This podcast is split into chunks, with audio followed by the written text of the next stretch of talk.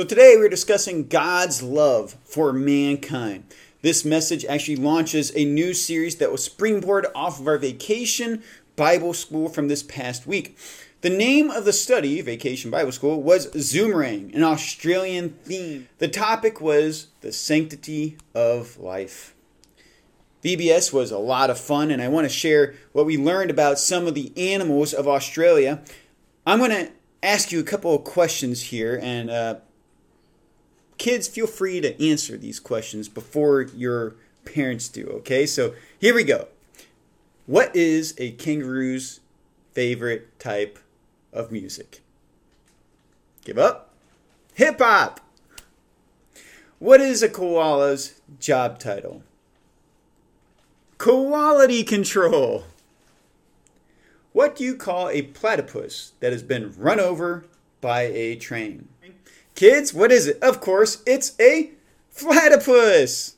Well, did you know that koalas only eat eucalyptus leaves? And eucalyptus leaves are poisonous to just about every other kind of animal out there, including humans. So we cannot eat eucalyptus leaves, but koalas can. Koalas, also, their name means no drink. What does what's that all about? Well, they don't actually drink water, but they get water from the eucalyptus leaves that they eat. What's also fascinating is God designed them to have two thumbs on each hand, so they're specially designed for climbing. Very cool koalas.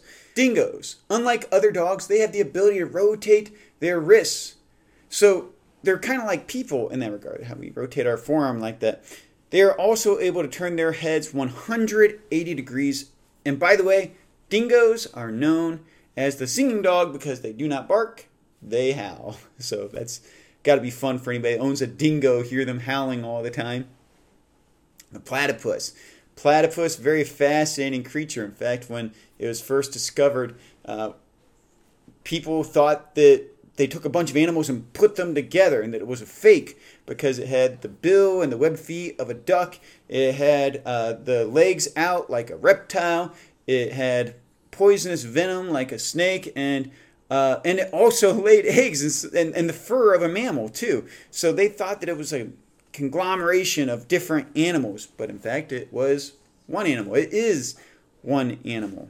One of the most fascinating things I learned about platypuses or platypi, however you want to say it, is that when they go underwater, they close their eyes and their ears, and so they can't see, they can't hear when they're underwater, and yet they can still locate their prey because God designed them in such a way that their bill is able to hone in on whatever it, whatever it is that they are looking for to eat.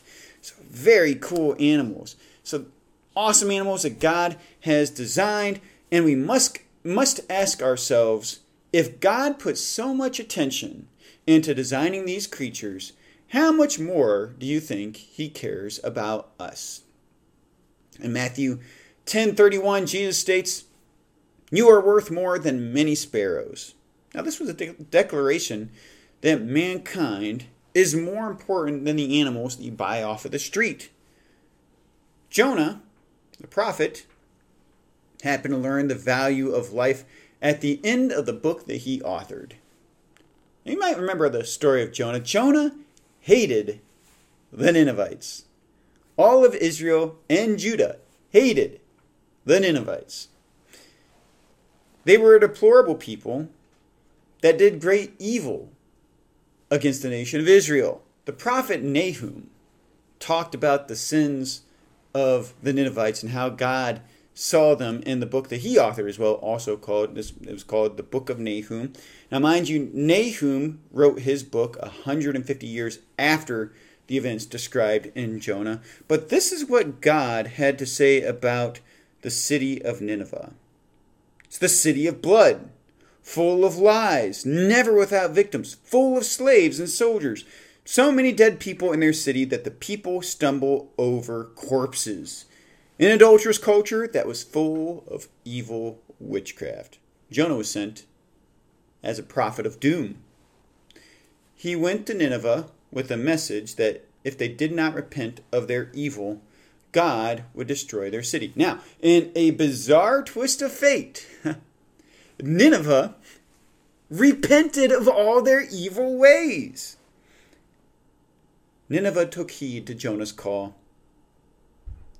and it made Jonah angry. It made Jonah very, very angry. He even argued with God for sparing this city. He said, Isn't this what I said, Lord? When I was still at home, that is what I tried to forestall by fleeing to Tarshish. I knew that you are a gracious and compassionate God, slow to anger and abounding in love, a God who relents from sending calamity. Now, Lord, take away my life, for it is better for me to die than to live. Every time I read that, I want to laugh because it's funny how we feel about the wicked. Right here, Jonah just preached a message of repentance that was effective. Any preacher will tell you that that's something to rejoice over. But typically, we don't want the repentance of our enemies. We want to take revenge upon them. We want justice. Now, we would be in a sad state if we actually got justice, though. Because if God brought justice upon the world, we would be doomed. Instead, God chose grace, love, and mercy.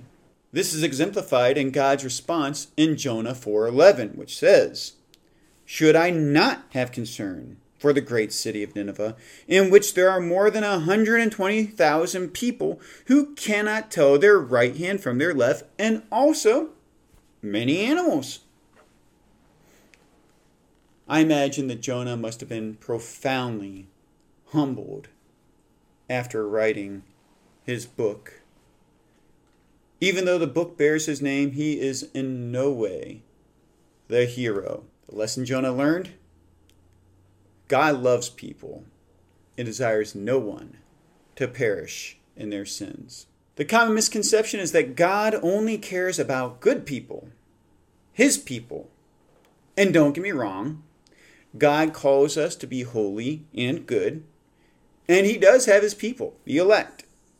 John 3:16 says, God so loved the world that he gave his one and only son. Well, this proves Jonah right. God is gracious and compassionate, slow to anger and abounding in love, a God who relents from sending calamity. This should humble us and make us compassionate towards people. In fact, the Bible tells us how God loves mankind.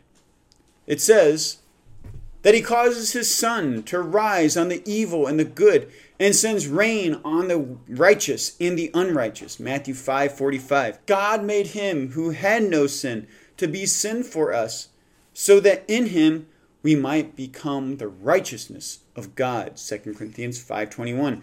The Lord is not slow in keeping his promise, as some understand slowness. Instead, he is patient with you, not wanting anyone to perish, but everyone to come to repentance. 2 Peter 3:9. He is the atoning sacrifice for our sins, and not only for ours, but for the sins of the world. 1 John 2 2. God loves mankind. You see, mankind, believer and non believer, has a special place in God's heart. God disciplines those that have accepted his Son so that we might become more like him. While he is kind and compassionate to the non believer, many people will choose to live without God and suffer eternal consequences. But he wants everyone to be reconciled to him through his Son, Jesus Christ. God's love has never changed. In Romans 5:10, the apostle Paul wrote, "For if while we were God's enemies, we were reconciled to him through the death of his son, how much more having been reconciled shall we be saved through his life?" The Ninevites in Jonah submitted to the message of the gospel.